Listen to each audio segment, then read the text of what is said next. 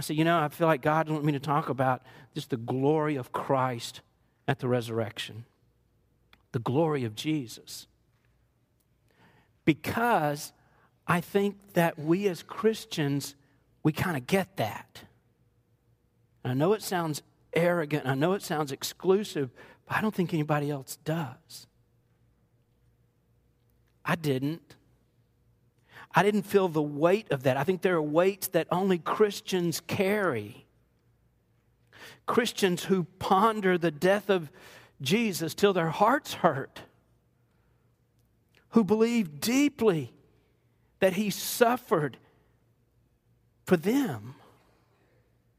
Lots of people believe Jesus died on the cross, that there was a historical, you know, Jewish rabbi who, you know, made this. But but we understand that He did it for us. Who but Christians feel that? In Mark's gospel, as soon as Jesus' disciples realize that He's the Messiah, He's Christ, He introduces them to this weight that they have to carry. And I don't think they counted on that. I don't think they were ready for that part. He told them, to their horror, that He would suffer that he would be rejected, that he would die, and finally he would rise again. It would only be later that they would begin to realize this even heavier, bigger news that that dying was for them. That the cross was it was about us. It was for us that he died. He died in because of my sins in my place. It's substitutionary atonement. Then Jesus shocked them again by saying in chapter 8 verse 34 if anyone would follow me anybody want in you must deny himself take up his cross and follow me we spent a whole message on that last week uh, and you can, you can see it on Ustream or YouTube out there. It, it's this big idea. Jesus said, It's not just that I'm dying for you, I'm, I'm calling you to come into that and to be crucified yourself. In a different way, in a, in a more profound, deeper sense, we identify with the death and then the resurrection of Christ. That's a weight that only Christians carry. When I speak to someone of Jesus and they say, well, okay, I'm feeling something about, I'd like, what is the process? And when I say, well, first you must allow yourself to die. You must allow God to crucify you. You must die to yourself. What? You mean just my sins? No. Not just your sins. That's obviously the big idea, but really what's behind that is your sins and your own righteousness, your own good works, all of that that you bring to the table is not worthy. He wants to crucify it all. And even some Christians struggle with that. Even some Christians go, I thought it was just about this part of me and everything else is good to go. No. The Bible says, I am crucified with Christ in Galatians 2:20. He says, I want all of you to be redeemed. Just when that seemed the heaviest, and when uh, can you imagine these people getting this information for the same, you know, at the same time uh, as one another, and for the first time together? And I just would love to have sat around the campfire and just listened to some of their conversations as they try to unpack this. And when they begin to think about this idea of Jesus going to the cross and that somehow he's calling us to die with him. What does that mean? What this astonishing thing happens. It's in Mark chapter 9. And, and I, I want to read this with you. Because this is the part where I changed. You know, I had this other scripture that is, is more traditional in the lines of this is what you talk about at Easter, right? And you talk about the resurrection and you tell that story, and it's so powerful. And, and I've, I've done that probably almost every Easter. And God led me to this other event that happened before that. And then as, as, I, as I moved forward, the Lord began to illuminate this and kind of show me this is why I want you to look at this scripture today. In Mark chapter 9, in verse 2, it says, After six days, Jesus took with him Peter and James and John and led them up a high mountain by themselves. And he was transfigured before them. And his clothes became radiant, intensely white, as no one on earth could bleach them. And there appeared to them Elijah with Moses, and they were talking with Jesus. And Peter said to Jesus, Rabbi, it's good that we're here. Let us make three tents one for you, one for Moses, and one for Elijah. For he did not know what to say, for they were terrified. And when a cloud overshadowed them and a voice came out of the cloud, This is my beloved Son, listen to him. And suddenly, looking around, they no longer saw anyone with them but Jesus only. And as they were coming down the mountain, he charged them to tell no one what they had seen until the Son of Man had risen from the dead. So they kept the matter to themselves, questioning what this rising from the dead might mean. And they asked him, Why do the scribes say that first Elijah must come? And he said to them, Elijah does come first to restore all things. And how is it written of the Son of Man that he should suffer many things and be treated with contempt? But I tell you, Elijah has come. And they did to him whatever they pleased, as it was written of him.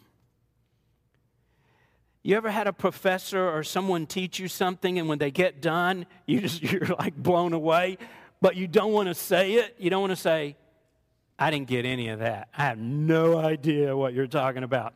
What we usually do, we typically do, is we go, Oh, yeah, all right. You know, you just, I'm going to roll with that, and later I'm going to ask my roommate, What in the world? I'm going to go back and, and watch a tutorial online. We just pretend in the moment that we get it.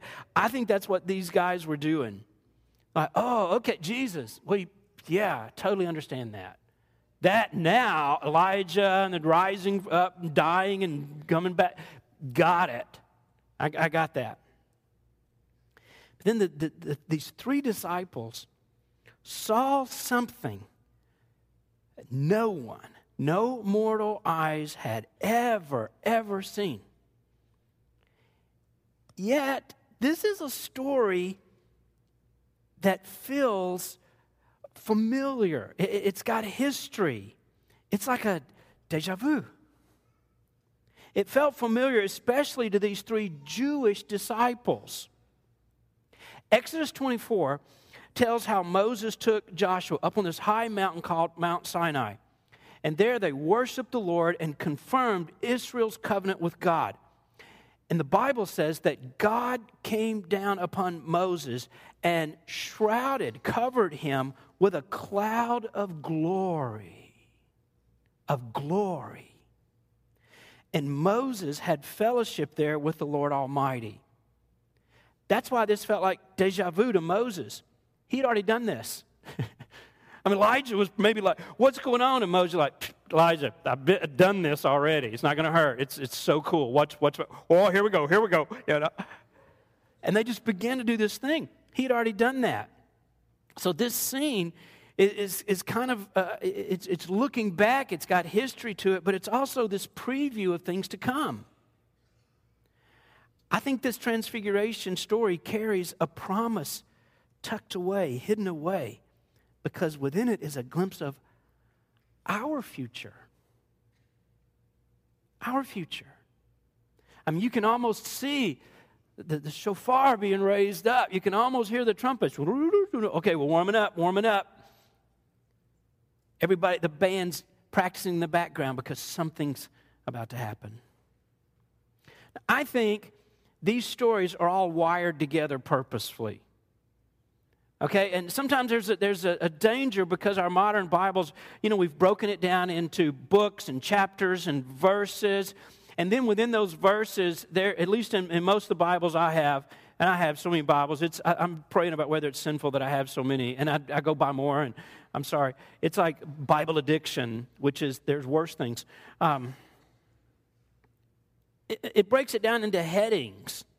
You know, it describes when you read this, here's what this is talking about. And sometimes, if we're not careful intellectually and emotionally, we break it down into those stories. And most people just read the same Bible over and over and over. You know, we, we don't break out of those. Well, I read that little section. I think that's all I'm supposed to get. And, and, and these really weren't written that way, they, they kind of flowed. And I think these events, I think the things that Jesus said, you got to take up your cross and you've got to follow me. Okay? Now, watch this transfiguration. And then start moving into these events that would lead to the, the literal cross and then the resurrection of Jesus. It's, it's all the same story. It's all part of these events, and I think they go together. I don't think you can have one without the other. We were not meant to carry the weight of Christ's cross on our own. And we talked a lot about that last week. That's God never equipped you or designed you just to walk around in your flesh in your righteousness carrying his cross. Somehow we get that idea. That's not what Christianity is. I think it's in carrying that cross that we, we miss it if we don't see the glory of Jesus. My struggle, I guess personally, uh, when I'm doing a message, when I'm speaking, um, I always have an agenda. You know that, right? I'm not just talking and then go, well, how was that? Pretty good talk? Let's go eat lunch. You know, we're gone. Now, I always have something. I want to teach. I want you to learn something. I want to proclaim something. It's like I got to get this off my chest. Um, but within that, I want you to do something. You know, I'm trying to persuade you. I'm trying to lead you to this place where you go, you know what? I need to do this. I need to stop doing that. I need to, that's, I, have got that. And, and, I think even more so because I'm part of a generation that's very pragmatic. We're like, tell me, you know, we're, we're, we're so existential. We're, we're sh- show me how it affects me. Well, what does it have to do with me?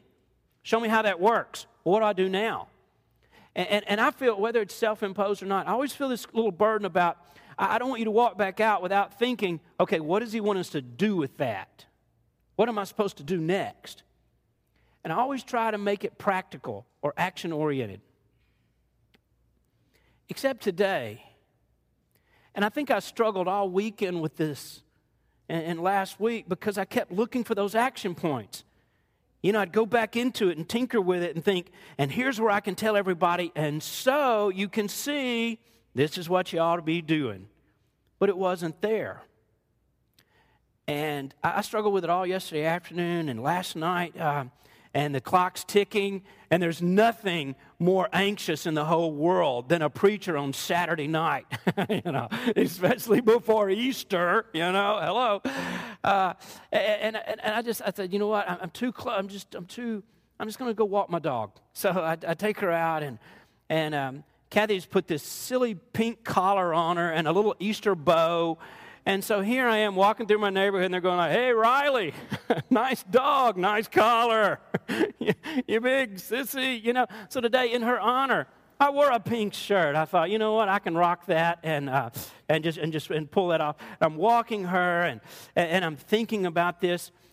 And at first, all these thoughts kind of overlap and, and they intermingle and they, and they just feel so tangled. And I think, Lord, will you help me to pull this apart? And I felt like just walking, that the Lord just seemed to go, shh, shh, shh, shh. You ever seen somebody do that with a baby? Or somebody ever do that to you? They just go, shh, come here. My mother, I, would, I, I, was a teenager, and my mother would still pull me into herself and go, Oh, baby, oh, baby. And that's what she would say. I don't know what oh, baby meant, you know, but she'd just say, Oh, baby. And it felt good. I, okay, I'll take that, you know. That's what I felt last night. I felt like the Holy Spirit is just going, shh, oh, baby. I don't want you to tell anybody to do anything. Well, what am I up here for? You're up here to proclaim Jesus and the glory of the cross and the resurrection.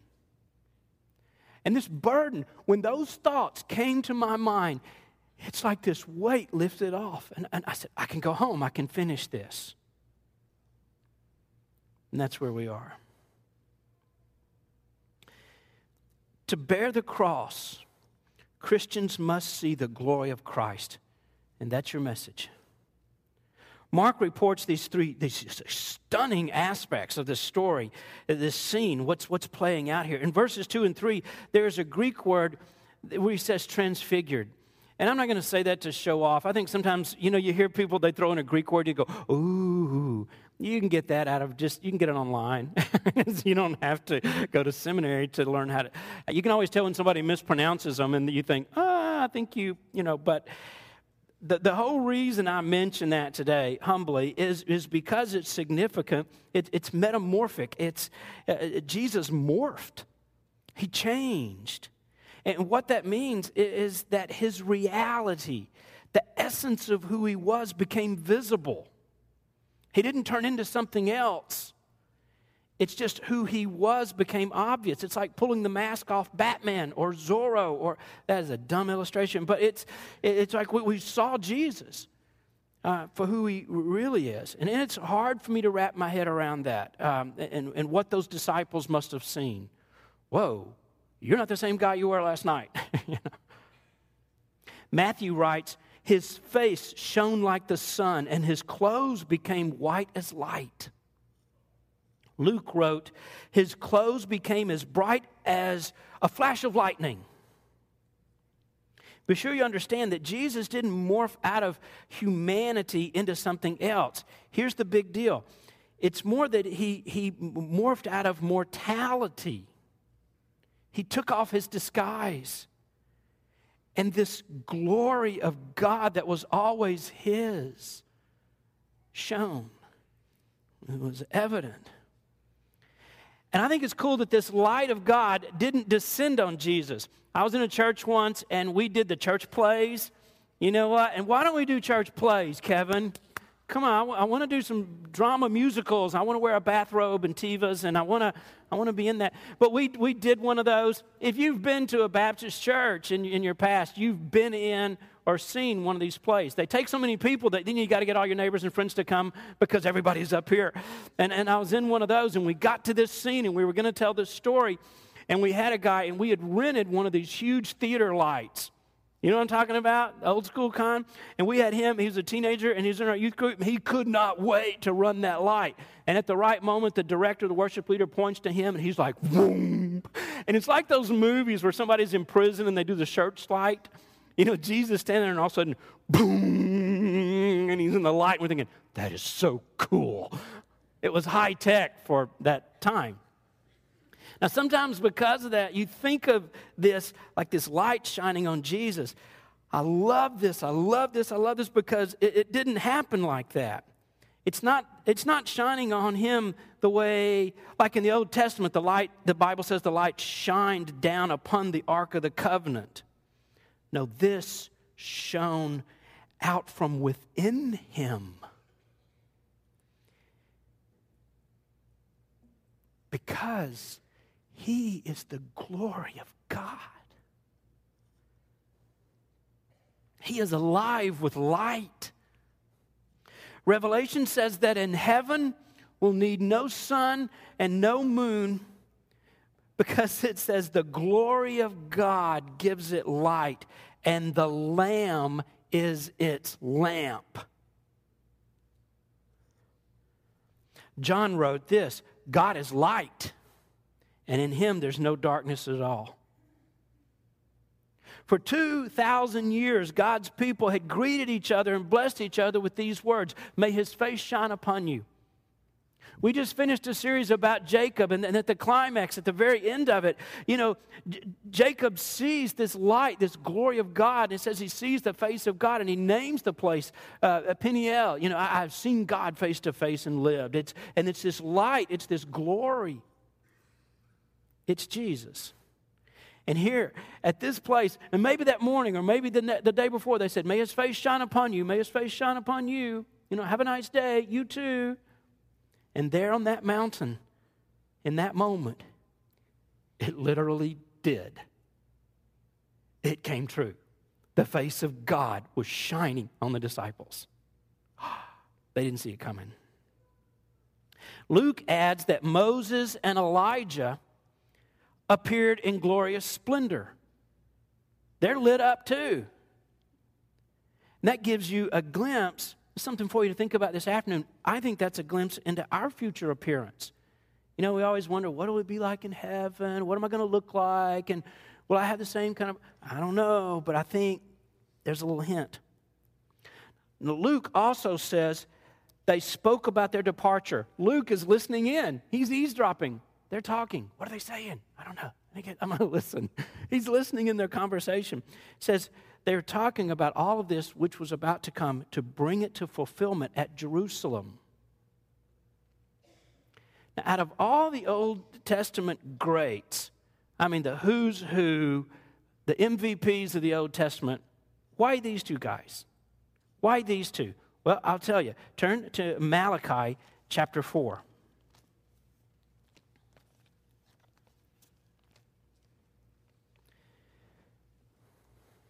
These are the very last words of the Old Testament, God's last words to his people before he falls into this 400 year silence. In verse 4, he says this Malachi 4 Remember the law of my servant Moses, the statutes and the rules that I commanded him at Horeb for all of Israel. Behold, I will send you Elijah the prophet before the great and awesome day of the Lord comes. And he will turn the hearts of the fathers to their children, and the hearts of the children to their fathers, lest I come and I strike the land. Uh, here's this prophecy. And, and I don't think God uh, didn't tell Israel, now remember the, the law of Moses. I want everybody to be good. I need you to be moral and upright and uptight and you know i want everybody to walk around thinking about uh, be religious. That's kind of what everybody thought and that's the direction they went. What, what i think he was trying to communicate through those silent centuries was this. I think he told them so that they would be ready for the coming of messiah. Everything is marching everything's building up to jesus so that these symbols and these ceremonies, these rituals, all these things that, that Moses taught would be fresh in, in their hearts when Jesus came. Because he would fulfill that, uh, uh he would personify it. Uh, everything would come true, and, and their hearts would be so restless and ready to leave this wilderness, and you know, all of that waiting and waiting and waiting, ready to go into this promised land of grace ready to live under Messiah. Deuteronomy 18:15 says this. Moses told Israel, now this is 1500 years before Jesus. Moses, the guy who's there now, said this 1500 years ago. Oh, listen to this. The Lord your God will raise up for you a prophet like me from among your own brothers you must listen to him. Now, there on that mountaintop, Moses, glowing with eternal life, met that great prophet and heard God himself say, Listen to him. Whoa, whoa. You know, there's two things that drew me on an Easter Sunday night to ask God to re- receive me to forgive me of my sins, to, for me to repent and to come to Jesus. One was this community of believers around me, the friends I had who had fallen in love with Christ and who had begun to, to live this Christian experience. There was just something unique, there was something different about them I didn't have. And I saw that. I became aware of that. I could sense something going on. They're different. This is real to them. It's very real. I watched them you know, I'd go to church with them or just there was something I couldn't put my finger on that they had I didn't have. The other thing, on an intellectual level or a theological level, was, was prophecy. I began to investigate this and began to read these Old Testament prophecies and saw these, these New Testament fulfillments. That's what got me. That's what pulled me in. I thought, wait, he said this 1,500 years before, and then this came true. Yeah, and we'll look at this one, and this one, and this one, and this one. And it just kept going, and it just kept going, it just kept going. One time I had this notebook, it was a three ring binder, and I wrote out 133 prophecies and their fulfillments in the New Testament. Later I found out there was even more than that. I thought, how much more do I need? You know, we bend over backwards to try to make something not real, not true. And I said, This is so true. This is incredible. Just on an intellectual level, I thought, Lord, I'm, I'm in. So here are these these prophecies. Moses had set before Israel all these powerful symbols of the coming of Christ. And now there he was. Can you imagine being Moses? Can you imagine? I'm talking with the Passover lamb. the Sabbath rest. That's you, isn't it? Yeah. He's talking with the one who would not just part the waters of the Red Sea, but the waters of death for God's people. It was Moses who had received God's stone carved laws up on Mount Sinai. And he's like, I'm talking to the living Word of God. Then there's Elijah. Elijah is the, I mean, if there's ever a voice crying in the wilderness, it's Elijah. If there's ever a prophet of prophets, he's the man. I mean, he is the, I was going to say the Pujols, but then, then all the cards. No, I'm sorry. He's not with them anymore. Uh, but, you know, whoever your hero is, you know, he, you'd just say, Elijah's the guy. He's the star. He is the captain of, of all the, the prophets. And he was the one who said, Prepare the way of the Lord. And he warned people, You need to repent. And he promised them God's grace if they did. Elijah, Elijah, he's the guy. He worked miracles that were like these, these miniatures of what Jesus would do. Do you remember when he called down fire on those 400 prophets of Baal and how he lived a life where he was always rejected and he was alone? And then, this is one of the coolest things, he himself did not die, but the Bible says he was carried to heaven on a chariot of fire. And it's almost like, I got to go. I got to leave town uh, I'll be back and finish this up later. Here he is. And, he's back. Malachi wrote in verses 4 and 6 See, I will send you the prophet Elijah before that great and dreadful day of the Lord comes. God left his people peering into the future, you know, for the second coming for another Elijah. Well, we know Elijah's going to come, that, that part this patron prophet of preparation. And now here he is on the mountain talking with Jesus, the king over whom all these prophets had spoken about. They talked about the, this long wait and, and about the promises. And I wonder if, you know, in this conversation, if maybe they talked about Isaiah's prophecies of a great servant who would die as a lamb for all of our sins. Or maybe they talked about Daniel's vision of one like the Son of Man coming with the clouds of heaven, whose kingdom is one that'll never be destroyed. He's going, I get that now. Oh, I see. Oh. And it just all unfolds, it just spills out. Elijah and Moses, they displayed to the disciples and for us that all the plans, all the hints, all the clues, all the shadows, the promises of God all across the centuries of the Old Testament were fulfilled right then, right there, with this one, Jesus Christ. Back to this Mark passage in 9, in verse 5 to 7, it's almost as if God we're saying, all right, if anybody's going to build a shelter for Jesus, it's going to be me. And I'm just going to draw the draperies of my own glory around these people. I'm just going to do that myself. And God's declaration sounds kind of familiar with us because you remember at Jesus' baptism?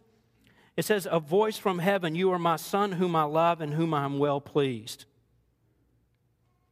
Why was it important for the disciples to hear God say that again? I mean, if God says something once, you think, big deal, pay attention. If God says something again, this is my son whom I love, listen to him. I think it, it's because at this point in his ministry and in his life, Jesus has begun teaching them about the coming cross. Because they would watch Jesus be rejected and suffer, and they weren't thinking of, they weren't counting on that. That's not how they had figured this to go. Soon it would seem that nobody would want to claim Jesus as God's Messiah because everybody said, well, he's got to fit this and that, and he's got to do it like, and, and because he didn't, people were like, ah, we met that he's not, that's not him.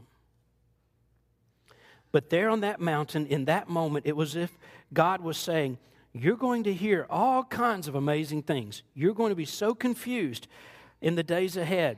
But don't doubt this for a minute. That's Him. This is the Son I love. And he's the one you need to listen to. He is Messiah. He's the living word. And no matter what happens from this moment forward, because a lot of crazy things are about to happen, trust me, stay with him. This story is so human, you know, because and embedded in this story are these clumsy responses of the disciples. But I think their questions are important. And I'm a guy like that. I would be asking questions. You know, something big happens and somebody raises their hand. You know, that guy at the end of class, teaches, okay, unless there are any more questions, and you're all, you think, that's it, we're done. And there's always one person that says, you know, so I don't understand number four. And you go, okay, get your books back out. And you go, no, I don't do that. We were that close. That's the way the disciples, they're that guy.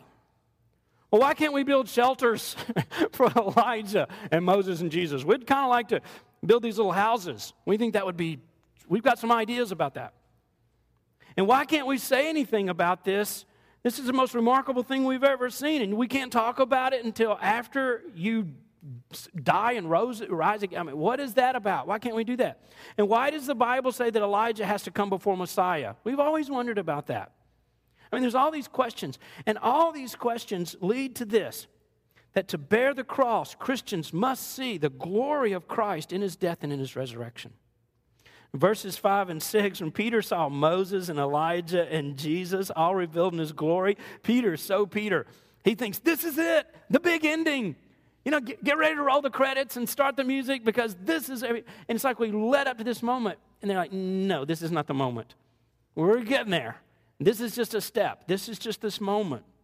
This is a temporary place. And he wanted to build a retreat center. You know, right there. We'll call it the rock. And people will come and they'll worship, and there's these three houses. It's going to be so awesome. And he's like, No, we're not going to do that. We're, we're not going to do that. The time, it's, we're not re- that's not here. Later, you can build churches and you can build all these things, but that's not yet. It's just the beginning. And you can imagine that having just seen Jesus in all of his glory with these two long gone men that nobody, you know, who that now they're gloriously alive and there they are, it's a little hard for these disciples uh, to find a context for Jesus' words. He goes, I'm going to die and rise again. You die after this? Are you kidding? How could anybody so blindingly alive possibly ever die? Uh, it, it, in any normal sense of the word, that's, we, don't, we don't get that. And God just said He loved you and He said to listen to you. Why would you die? It just didn't add up. It didn't make sense yet. And it wouldn't until after Jesus died and he rose again and he starts teaching them okay, now you can see this is how all the pieces fit together. I think that's why Jesus said, don't talk about this yet. You know, it's kind of like getting to midterm and your professor saying, okay, we're going to have our final exam. We're just going to go ahead, we're going to skip the next, you know, three months, six months of school. I'm going to go ahead and give you your final. You think, wait, wait, we're at midterm. We're, uh, don't test us on that yet. Jesus said, don't talk about this yet because you're, you don't get it yet. You, you will. You will. Paul later said in 2 Corinthians 9 4, he said this, for the weapons of our warfare are not of the flesh. They're not of the flesh, but they have divine power to destroy, to destroy strongholds. God always kills things. God, he, kill, he destroys strongholds in two ways. There's two ways. And last week we talked about crucifixion. You need to be crucified with Christ. And that's what destroy it's a violent it's violence. The cross was a very violent event. The other way is through neglect. You see, some of you, and we've talked this week, and, and I've gotten some of your emails, and, we've had conversation. You said, you know what? I'm crucified with Christ. And, and, and I've, I've come to this place where I can say alongside you, I'm fully surrendered. I am crucified. But that thing which I crucified, it's kind of like it's trying to get off the cross. You know, it's trying to come back. It's, it, it, it, it refuses to believe. And what do I do? I've nailed it to the cross. You neglect it, you starve it to death. You see, it's just your flesh, it's just your old pattern, it's just your old habit wanting to go to the same behaviors, wanting to go to the same kind of language, want to do the same things. Leave it alone. Ignore it. That's how you kill something. You starve it. It's either through violence or neglect. Some of you, maybe you're smokers, and I'm not trying to condemn you. You need to, you know, you, that's up. You, you need to deal with that. But I'll tell you this: those of you who've quit smoking, remember day one all you could think about? you want a cigarette, a cigar, a pipe, a tobacco, whatever it is, you, you, you know. And the day two was as bad and the day three. But then when a month goes by and a, and, a, and a year goes by and another year goes by, and now somebody can come up to you and say, Hey, would you like a cigarette? And You go, No, I really don't want one anymore. You don't grab, you know, you don't grab their pack and go, ah, start ripping them up and throwing them in there. Violence is the only. No, you just say, I mean, I ignore it. I'll starve that desire, that addiction to death. It goes away. Years later, you think, that's so funny. At one time, I couldn't live without that, and now I don't care anything about it. I don't want it at all. It's crucified and it's neglected. These guys are thinking about that passage from Malachi. They'd just seen Elijah. They're trying to put all this together. They can't wrap their heads around it. Jesus' answer was so strange. Jesus always saying things, you know, first, he, he doesn't point to Elijah that they had just seen. We'll call him Elijah the first. Okay? That's the glowing Elijah. Jesus is pointing to John the Baptist. He's talking about John the Baptist. That's Elijah too. And then in the book of the Revelation, you know, there's near the end of time, the Bible talks about an Elijah the third. You know, so there's these different versions, kind of like Terminator. okay. See when my theology is so messed up? You think, yeah, our pastor said uh, it all made sense when he said it like that. It's, it, Elijah's Terminator. I get it. You know that. But the strange thing about this is, is Jesus' answer has this dark tone to it. He said they've done everything to him they wished. And that's what I know is John the Baptist. He's talking about he was just beheaded, you know, by, by King Herod. And anyone waiting for the Elijah for the, to be the forerunner of Messiah, they're thinking about the glowing Elijah. That's who we're thinking about. And Jesus says, no, it's actually the one who's decapitated. It didn't make sense at that moment. So he said, no tents, no talking. Um, because neither the glory of Christ or the prophecies of the Old Testament or the full extent of God's love for his son has been made evident. It's not clear yet that how Jesus is going to suffer and die and he's going to rise again. But they would understand. And then they would tell what they've seen. Then they would worship him with new eyes, with new hearts, and they would turn a world upside down. I think that only Christians have this awareness, this weight, and, and, and this sense of significance about what today is. There are weights that only we can carry. The weight of Jesus' awful death. That he died for you and for me. The weight of repentance practiced with regularity that your friends have no idea the weight of carrying the gospel into a dark world, the weight of living holy lives when all the time our old self complains and tries to drag us backwards, the weight of living in this dying world when we long for a better home that we know is out there, we know it's certain. The weight of dying to self daily, the weight of serving and serving and serving most of the time thanklessly. So when we walk with a limp like Jacob had, from all this weight, and our hearts are heavy as Christians and we feel so burdened and bent, we need to see the glory of Christ. Friday night, we had this beautiful time of worship, and we just thought about the humiliation and the suffering of Jesus on the cross. Today, I'm asking you don't fix your eyes just on the crucifix, just on the dying, just on the suffering Jesus. Look this morning in your prayers to Jesus shining like the sun, to Jesus alive with light, to Jesus who reigns in glory. Look to Jesus breaking from the grave, to Jesus rising into the heavens, to Jesus sitting on the right hand of God, to Jesus, the Lamb on the throne to Jesus, the rider on the white horse, to Jesus, the shining victor, to Jesus, our Savior, to Jesus, our King. Look to Jesus and see His glory. His glory.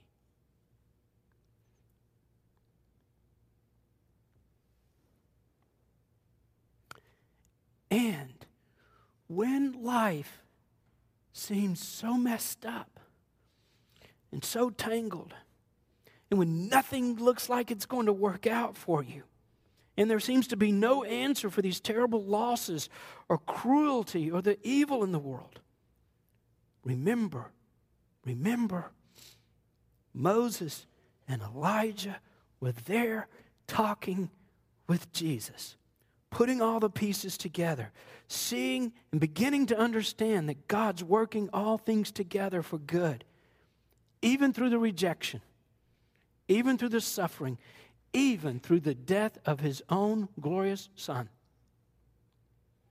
And there's nothing in this terrible world that will not bow down one, bow down one day to Jesus. There's no crime, there's no catastrophe, that will not be brought under his kingship. And I know it's heavy, and I know you feel the weight of being one of his followers. But remember how deep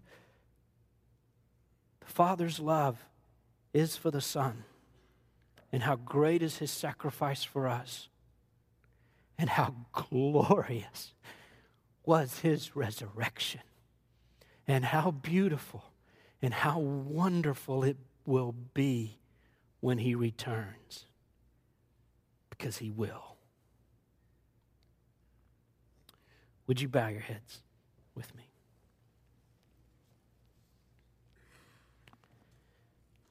I've come to this awkward place where I don't even know what it is I'm asking you to do, except this. do not miss the glory of the cross and the resurrection. Do not miss the glory of Christ this Easter. That is why we're here. That is what it all points to. Like me, you may have stumbled into church for the first time in a long time, or maybe you're here every Sunday, but you know You've never been crucified with Christ. You've never embraced the cross and the resurrection. You don't see his glory. I would love to share this day with you. We have counselors who can tell you here's the process, here's how you can be born again. If you're a Christian, maybe this day and all the other days have become something less than the glory of Jesus. I'm calling you back to that today. Would you stand and let's just pray for a moment? Father, thank you for today. Thank you for everything this day means to us. Thank you. The glorious resurrection of Jesus and our hope, our future, our own resurrection is wrapped up in what this day symbolizes. We give you praise. We worship you and honor you and give you glory in the name of our King Jesus.